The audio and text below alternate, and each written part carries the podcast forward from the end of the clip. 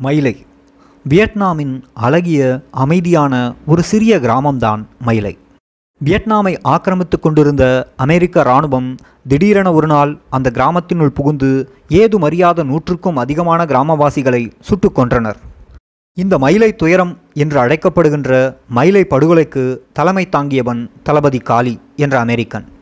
இந்த சம்பவத்தினால் வியட்நாமிய மக்கள் அடைந்த அதிர்ச்சியையும் ஆத்திரத்தையும் விட அன்று அமெரிக்க மக்கள்தான் கூடுதலாக கொதித்தெழுந்தனர். அமெரிக்க பத்திரிகைகள் அமெரிக்க அரசாங்கத்தின் இந்த கோர கொலையை கண்டித்து ஆசிரிய தலையகங்கள் எழுதத் தொடங்கின. அமெரிக்க செனட்டில் எதிர்க்கட்சி தலைவர்கள் கண்டன குரல்களை எழுப்பினார்கள். இந்த படுகொலை சம்பந்தமான விசாரணை மேற்கொள்ளப்பட வேண்டும் குற்றவாளிகள் தண்டிக்கப்பட வேண்டும் என்ற குரல் அமெரிக்க அரசாங்கத்தை தட்டி எழுப்பியது. அதன் விளைவு தளபதி காலி இராணுவ நீதிமன்றத்தில் நிறுத்தப்பட்டு தண்டனை வழங்கப்பட்டான். வியட்நாமுடன் எவ்வித சொந்த பந்தமோ கலாச்சார உறவுகளோ மத ரீதியான தொடர்புகளோ எதுவுமே அற்ற அமெரிக்க மக்களின் அந்த செயல் உலகில் மனிதநேயம் இறந்துவிடவில்லை என்பதை எடுத்துக்காட்டியது. ஜாலியன் வாலாபாக். இந்திய சுதந்திரப் போர் அகிம்சை போராட்டமாக உக்கிரமடைந்திருந்த காலகட்டத்தில் இந்தியாவின் அமிர்தசரஸில் உள்ள ஜாலியன் வாலாபாக்கில் நூற்றுக்கணக்கான அப்பாவி இந்தியர்கள் காவு கொள்ளப்பட்டனர் பதிமூன்று நான்கு ஆயிரத்தி தொள்ளாயிரத்தி பத்தொம்போதில் நடைபெற்ற இப்படுகொலையானது இன்றும் பிரித்தானிய சாம்ராஜ்யத்திற்கு மாறாத ஒரு வடுவாக இருந்து வருகின்றது. இப்படுகொலை பிரித்தானிய தளபதி ஜெனரல் டயர்ஸ் என்பவன் தலைமையில் நடத்தப்பட்ட ஒரு பழிவாங்கல் நடவடிக்கையே ஆச்சரியக்குறி. இச்சம்பவம் நடைபெறுவதற்கு மூன்று நாட்களுக்கு முன்னர் இந்திய மக்கள் மூன்று பிரித்தானியர்களை கொலை செய்ததுடன் ஒரு பிரித்தானிய பெண்மணியை நைய புடைந்தும் அனுப்பினர். அங்கிருந்த பிரித்தானியரின் நிர்வாகத்திற்குட்பட்ட அஞ்சல் நிலையம் வங்கிகள் ஆகியவற்றை உடைத்தும் நிர்மூலமாக்கியதைத் தொடர்ந்து வெகுண்டெழுந்த பிரிட்டிஷ் இராணுவத்தினர் ஜெனரல் டயர்ஸ் என்பவரின் தலைமையில் அமிர்தசரஸ் கிராமத்தினுள் புகுந்தனர். அங்கு ஜாலியன் வாலாபாக்கில் பிரித்தானியாவுக்கு எதிராக ஆர்ப்பாட்டம் செய்து கொண்டிருந்த இந்தியர்கள் மீது சரமாரியாக கண்மூடித்தனமாக சுட்டதில் நூற்றுக்கணக்கான அப்பாவி மக்கள் துடிக்க துடிக்க செத்தனர். அன்று ஆயிரத்து இருநூறுக்கும் அதிகமான மக்கள் படுகாயமடைந்தனர். அவர்களுக்கு ஜெனரல் டயரோ அல்லது அவனது இராணுவமோ மருத்துவ சிகிச்சை முதலுதவி அளிக்கப்பட்டாலும் உதவி செய்ய வந்தவர்களை தடுக்கவில்லை. இருந்தபோதிலும் ஜெனரல் டயருக்கு பிரித்தானிய அரசு விருது வழங்கி கௌரவித்தது. ஆச்சரியக்குறி.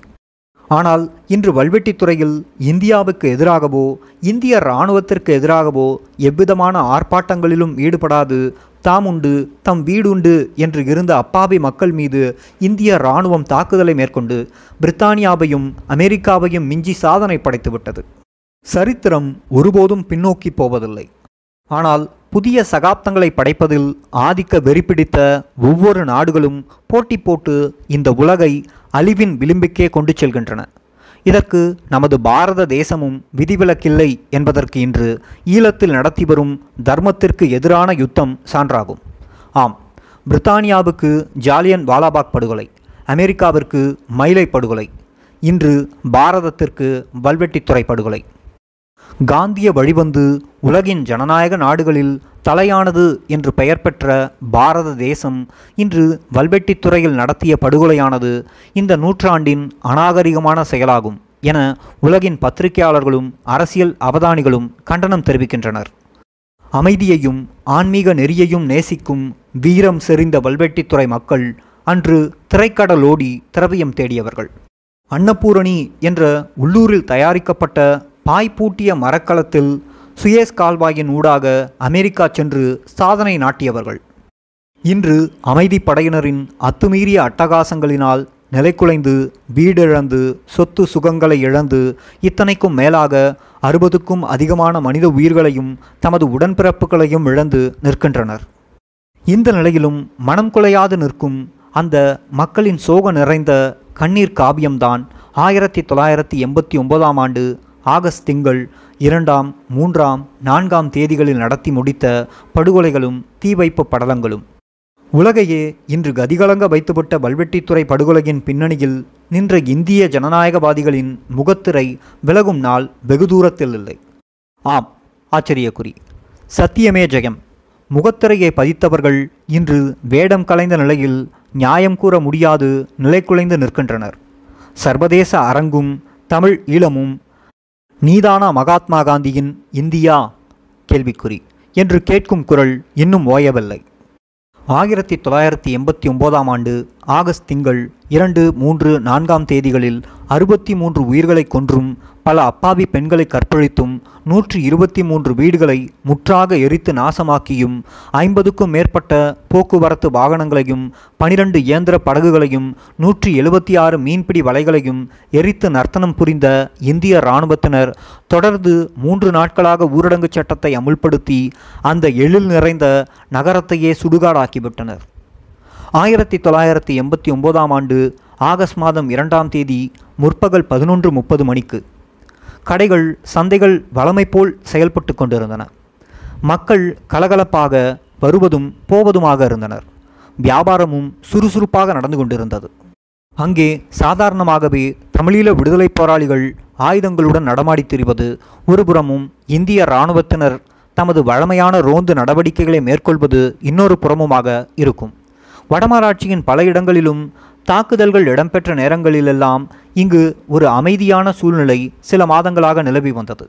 இதனால் பருத்தித்துறை மயிலிட்டி நெல்லியடி போன்ற இடங்களில் இருந்து கூட இந்திய இராணுவத்தினரால் பாதிக்கப்பட்டு அகதிகளாக்கப்பட்ட மக்கள் இங்கு தஞ்சமடைந்திருந்தனர். அன்றும் வளமை போல் போராளிகள் தமது பாதுகாப்பு ஆயுதங்களுடன் ஆங்காங்கே நடமாடித்திருந்தனர். அந்த நண்பகல் நேரத்தில் வல்வெட்டித்துறை ஊரிக்காடு இந்திய படை முகாமிலிருந்து புலிகளை வேட்டையாடுவதற்காகவோ அல்லது வேறு நோக்கத்திற்காகவோ வல்வை சிவன் கோயிலின் வீதி வழியாகவும் காங்கேசன்துறை வீதி வழியாகவும் பாரிய ஆயுதங்களுடன் அந்த கலகலப்பான வல்வெட்டித்துறை நகரை நோக்கி இந்திய இராணுவத்தினர் வந்து கொண்டிருந்தனர். வழமையாக ஒரு பிரிவாகவே பவனி வந்து வேறு ஒரு வழியாக வந்த அடிச்சுவடு தெரியாமலேயே தமது முகாம்களுக்கு திரும்பி போய்விடுகின்ற இந்திய இராணுவத்தினர் அன்று மட்டும் ஏனோ தெரியவில்லை. இரு நிரல்களாக அந்த நகரை நோக்கி வந்து கொண்டிருந்தனர். அந்த முகாம் பொறுப்பதிகாரி மேஜர் சுதர்சன் சிங் தலைமையில் இந்திய இராணுவத்தினர் இரு நிரல்களாக பசுங்கா மோட்டார்ஸ் ராக்கெட் லான்ச்சர் போன்ற பாரிய ஆயுதங்களை ஏந்தியவாறு பதுங்கி பதுங்கி வந்து கொண்டிருந்தனர். டுமில் பட்பட். திடீரென வல்வெட்டித்துறை சந்திப்பு பகுதியில் ஏற்பட்ட துப்பாக்கி வேட்டுச் சத்தங்கள் அந்த ஊரையே ஒரு கணம் கதிகலங்க வைத்தது. அந்த ஒரு கணத்தில் நாலாபுறங்களிலும் இருந்து துப்பாக்கி குண்டுகள் வானத்தை கிழித்து கொண்டு சென்றன. அதைத் தொடர்ந்து கடைத்தெருவில் நின்ற மக்களும் வீடுகளில் இருந்தவர்களும் பயத்தினால் பாதுகாப்பான இடங்களுக்கு புகலிடம் தேடி ஓடினார்கள். துப்பாக்கி வேட்டுச் சத்தம் கேட்டு சில நிமிடங்களில் ஊரே வெறிச்சோடியது. மருந்துக்கு கூட மனிதர்களை காண முடியவில்லை. சுமார் இருபது நிமிடங்கள் வரை துப்பாக்கி வேட்டுகளின் சத்தங்களும் பாரிய ஷெல் குண்டுகளின் முழக்கங்களும் காதுகளை பிளந்து கொண்டிருந்தன. அதைத் தொடர்ந்து சொற்ப நேரம் மயான அமைதி நிலவியது. அந்த தற்காலிக அமைதி நீண்ட நேரம் நீடிக்கவில்லை. ஒரு சில நிமிடங்களுக்குள் இராணுவ வாகனங்களின் இரைச்சல்களும் இராணுவத்தினரின் நடமாட்டங்களும் அதிகரிக்கத் தொடங்கின. சுமார் பனிரெண்டு புள்ளி பதினைந்து மணியளவில் பல்லாயிரக்கணக்கான இராணுவத்தினர் அந்த ஊரை சுற்றி வளைத்தனர். ஆம் ஆச்சரியக்குறி. வல்வை மாநகர் அந்த ஒரு சில நிமிடங்களுக்குள் கருமேகங்களால் சூழப்பட்ட வானம் போன்று பச்சை பசேலென்ற இராணுவம் மயமாக்கப்பட்டது. அந்த மோதலைத் தொடர்ந்து அங்கு நின்ற விடுதலை புலிகள் ஆறு ஏழு பேரும் எப்படியோ ஓடி தப்பிவிட்டார்கள். அவர்களில் ஒருவரும் இறக்கவில்லை. என்ன செய்வதென்று தெரியாது திகைத்த மக்கள் இடம்பெயர்ந்து ஓடவும் முடியாத நிலையில் தவித்து கொண்டிருந்தனர். இருபத்தி ஆறு ஏழு ஆயிரத்தி தொள்ளாயிரத்தி எண்பத்தி ஒம்போதில் பருத்தி துறையில் விடுதலை புலிகளுக்கும் இந்திய இராணுவத்தினருக்கும் இடையில் ஏற்பட்ட ஒரு சிறு மோதலை தொடர்ந்து ஆத்திரத்தினால் நிலைகுலைந்த இராணுவத்தினர் பல வீடுகளையும் கடைகளையும் கொளுத்தியும் வீடுகளுக்குள் நுழைந்து பதினெட்டு அப்பாவி பொதுமக்களை சுட்டு கொன்றும் சில பெண்களை மானபங்கப்படுத்திய பின் மோட்டார் காருடன் சேர்த்து எரித்து கோர தாண்டவம் ஆடி அந்த நகரையே அல்லோல அல்லோலப்படுத்திய அந்த நிகழ்வுகள் இங்கும் பிரதிபலிக்குமோ என்று மக்கள் அங்காளாய்ந்து கொண்டிருந்தனர். தமது வாழப்போகும் பிள்ளைகளை இழந்து விடுவோமோ என்று ஏங்கிக் கொண்டிருக்கும் தாய்மாரும் உயிருக்கு உயிரான கணவன்மாரை இழந்து விதவைகளாக்கப்படுவோமோ என்று பதறிக்கொண்டிருக்கும் மனைவிமாரும் வேண்டும் பிரார்த்தனைகள் ஒவ்வொரு வீடுகளிலும் ஒலிக்கத் தொடங்கின. ஆலயங்களில் மணியோசை கேட்கவில்லை. ஆனால் ஒவ்வொருவரின் இதயங்களும் ஆண்டவனை வேண்டி ஒழித்து கொண்டே இருந்தன. இத்தனைக்கும் அவர்கள் மத்தியில் ஏற்பட்ட பயத்திற்கும் நியாயம் இருக்கத்தான் செய்கின்றது. கடந்த ஒரு சில மாதங்களுக்கு முன்னர் வடமராட்சி பகுதியின் தலைமை இராணுவ முகாம் அமைந்துள்ள யாக்கரை இராணுவ முகாமில் நடைபெற்ற கூட்டம் ஒன்றில் இந்திய இராணுவ பிரிகேடியர் ஷங்கர் பிரசாத் என்பவர் அங்கு சமூகம் அளித்திருந்த பிரஜைகள் குழு உறுப்பினர்கள் மத்தியில் கூறிய சூளுரைகள் அந்த மக்களை நிலைகுலைய வைத்தது. இந்திய இராணுவத்தினர் மீது புலிகள் தாக்குதலை மேற்கொண்டால் வடமராட்சியின் முழு கிராமங்களையும் எரிப்பேன். நூற்றுக்கணக்கில் சுட்டுத் தள்ளுவேன். ராம ராவண யுத்தத்தில் லங்கா எரிந்தது போல் மீண்டும் இலங்கை எரியும். எங்களை எவரும் எதுவும் செய்துவிட முடியாது. நாங்கள் உலகின் நான்காவது பெரிய இராணுவம். நமட்டுச் சிரிப்புடன் தன் கைகளிலிருந்த சுருட்டு பிடிக்கும் சுங்கானை தட்டியபடி கொக்கரித்து கொண்டிருந்த பிரிகேடியர் தான் சொன்னதை செயலில் காட்டிவிட்டார். அந்த எச்சரிக்கை இன்று வல்வெட்டித்துறை மக்கள் மத்தியில் பெரும் பீதியை ஏற்படுத்தி கொண்டிருந்தது. பிள்ளையாரே ஆச்சரியக்குறி. முத்துமாரி ஆச்சரியக்குறி. சிவனே ஆச்சரியக்குறி. அந்தோணியாரே ஆச்சரியக்குறி. முருகா ஆச்சரியக்குறி. அன்று அவர்கள் வேண்டாத தெய்வங்களே இல்லை. நிராயுதபாணிகளான அப்பாவி மக்கள் மீது கட்டவிழ்த்து விடப்படுகின்ற இராணுவ தாக்குதலுக்கு முன்னால் அந்த தெய்வங்களால் என்ன செய்ய முடியும்? கேள்விக்குறி. பல்வெட்டித்துறை சந்தியில் நின்ற இராணுவத்தினர் அங்கும் இங்குமாக ஓடிக்கொண்டிருந்தனர். விடுதலை புலிகளின் திடீர் தாக்குதலினால் காயப்பட்டு தரையில் விழுந்து கிடந்த இந்திய படை மேஜருக்கு தண்ணீர் கொடுப்பதற்கு அங்கும் இங்கும் அலைந்தார்கள். அந்த இடத்தின் முன்னால் உள்ள கடையில் பதுங்கியிருந்த ஒருவர் பயத்தினால் கைகள் நடுங்க தண்ணீர் இருந்த இடத்தை சைகையால் காட்டிக் கொண்டிருந்தார். அவர் காட்டிய இடத்திலிருந்த தண்ணீரை எடுத்து மேஜருக்கு குடிக்க கொடுத்தார்கள். சிறிது நேரத்தில் அந்த இடத்தை விட்டு காயப்பட்ட அந்த இராணுவ அதிகாரியை தூக்கி கொண்டு சென்றார்கள். அதைத் தொடர்ந்து சில வினாடிகளில் சந்தியில் உள்ள வல்வை சனசமூக சேவை நிலைய கட்டிடம் ஆகிய பகுதிகளில் நூற்றுக்கணக்கான இராணுவத்தினர் குவிக்கப்பட்டனர். சந்தியில் உள்ள கடைகளில் மர தளபாடங்களுக்கு கீழ் படுத்திருந்தவர்களையும் மினி வீடியோ சினிமா தியேட்டரில் படம் பார்த்து கொண்டிருந்த சுமார் முப்பது இளைஞர்களையும் கீழே இறக்கி கொண்டு வந்து சந்தியில் நடுத்தெருவில் உச்சி வெயிலில் இருக்க வைத்தார்கள். அங்கு நின்ற சீக்கிய ஜபான் திடீரென தானியங்கி ரைஃபிளின் விசையை தட்டிவிட்டான்.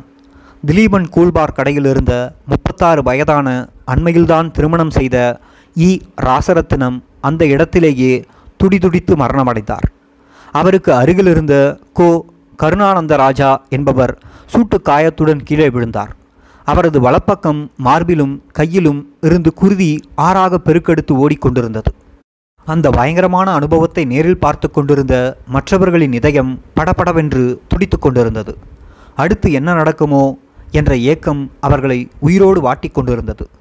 சில நிமிடங்களில் வேறொரு ஜவான் வந்து சந்தியில் இருந்த எல்லோரையும் சற்று தள்ளி இருக்குமாறு பணித்துவிட்டு தன்னுடைய கையில் வைத்திருந்த பசுக்கா என்ற பாரிய ஆயுதத்தை சந்தியில் வைத்து சுடுவதற்கு தயார் நிலையில் வைத்தான்.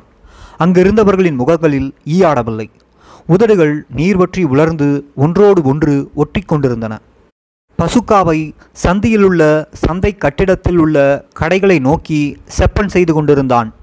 அந்த கட்டிடத்தில் நான்கு கடைகள் இருந்தன. கடையின் முன்னால் நிறுத்தி வைக்கப்பட்டிருந்த ஒரு சைக்கிளில் வைத்திருந்த மண்ணெண்ணெய் பேரலை எடுத்து எல்லா கடைகளுக்குள்ளும் ஊற்றினான். அதைத் தொடர்ந்து முதலில் காலைச்சோலை புத்தகக் கடையை நோக்கி அதன் விசையை தட்டிவிட்டான். அது பாரிய சத்தத்துடன் வெடித்து ஒரே புகைமண்டலமாக எழுப்பியது. அதைத் தொடர்ந்து காளைச்சோலை பேன்சி பேலஸ் சேவகன் ஸ்டோர்ஸ் ஆகிய கடைகளை வெடிவைத்து தகர்த்ததும் அவை அவர்களுடைய கண்முன்னாலேயே எரிந்து சாம்பலானது. அங்கே சந்தியில் உட்கார்ந்து இருந்தவர்களின் தலையை உச்சி வெயில் பதம் பார்த்து கொண்டிருந்தது. இராணுவ சிப்பாய்கள் அங்குமிங்குமாக வருவதும் போவதுமாக இருந்தார்கள். திலீபன் கூழ்பார் கடையில் இருந்தும் மகாலிங்கம் என்பவரின் தேநீர் கடையில் இருந்தும் கொக்கோ கோலா பர்னாசோடா பாத்தல்களையும் பிஸ்கெட்டுகளையும் கொண்டு வந்து அங்கு நின்ற ஜவான்களுக்கும் காயப்பட்டவர்களுக்கும் கொடுத்தார்கள். சந்தியில் நிறுத்தி வைக்கப்பட்டிருந்த சோமசர் காரில் இருந்து இறங்கி சனசமூக நிலைய கட்டிடத்திற்குள் போக முயற்சித்த வாடகை கார் சாரதியான இருபது வயதான பிரேம்ராஜ் கையில் உள்ள காயத்தின் வேதனையில் முணங்கிக் கொண்டே இருந்தான். சரியான மருத்துவ வசதி கொடுக்காததால் அவன் சற்று நேரத்தில் இறந்து போனான். அங்கு வந்த வேறொரு ஜவான் அங்கு இருந்தவர்களை நோக்கி ரைஃபிளை நீட்டியபடியே வந்தான். நீங்கள் எல்லோரும் எல்டிடிஇ உங்கள் எல்லோரையும் சுட்டுத் தள்ளப் போகிறேன். அருகில் வந்து நின்ற சீக்கிய சிப்பாய் தனக்கு தெரிந்த அரைகுறை ஆங்கிலத்தில் கத்திக் கொண்டிருந்தான். பின்னர் எதனையோ நினைத்து கொண்டவன் போல் அங்கிருந்து விலகிச் சென்றான். தூரத்தே சந்தியிலிருந்து தெற்கு புறமாக உள்ள சடையாண்டி கோவில் பக்கத்திலிருந்து நான்கு ஐந்து சிப்பாய்கள் பெண்கள் சிறுவர்கள் மாணவர்கள் உட்பட இருபது பேர் வரையிலான பொதுமக்களை அடித்து அடித்து கூட்டிக் கொண்டு வந்தார்கள். அவர்களுடைய உடலில் இருந்து ரத்தம் பீரிட்டு கொண்டிருந்தது. கலைச்சோலை புத்தக நிலைய உரிமையாளரின் மகன் மதியானனின் கையிலிருந்து ரத்தம் பெருகி கொண்டிருந்தது. அவர்கள் கீழே விழுந்து எழுகின்ற ஒவ்வொரு தடவையும் அடித்துக்கொண்டே இருந்தார்கள்.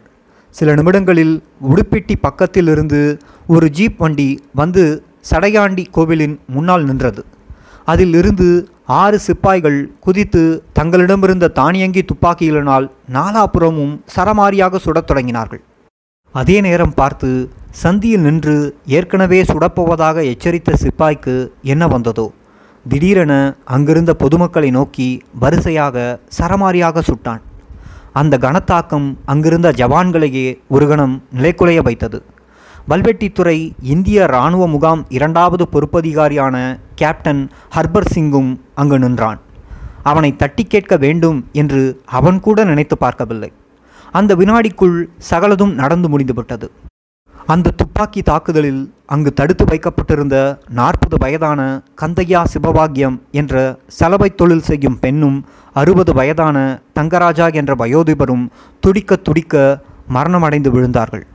அங்கிருந்த முப்பதுக்கும் அதிகமானவர்கள் பலத்த காயத்துக்கு உட்பட்ட நிலையில் கீழே சரிந்து விழுந்தார்கள். காயப்படாத ஏனையவர்களும் அவர்களுடன் சேர்ந்து அப்படியே கீழே விழுந்து படுத்தார்கள். தார் ரோட்டின் சூடும் துப்பாக்கியின் சூடும் அந்த மென்மையான மனித உடல்களை நன்கு பதம் பார்த்து கொண்டிருந்தது. இறந்தவர்களின் சடலங்களுடன் காயமடைந்தவர்களும் அந்த கொளுத்தும் வெயிலில் நீண்ட நேரம் இருந்தனர். தண்ணீர் தண்ணீர் என்ற ஓலங்கள் அந்த மனித பிராணிகளின் உதடுகளில் இருந்து மெதுவாக காற்றில் கலந்து கொண்டிருந்தது. இரத்த வெறி பிடித்த சீக்கிய ஜவான்கள் காங்கேசன் துறை வீதியில் உள்ள கடைகளையும் மினி சினிமா திரையரங்குகளின் பொருட்களையும் தீமூட்டிக் கொண்டிருந்தனர். ஆம் ஆச்சரியக்குறி.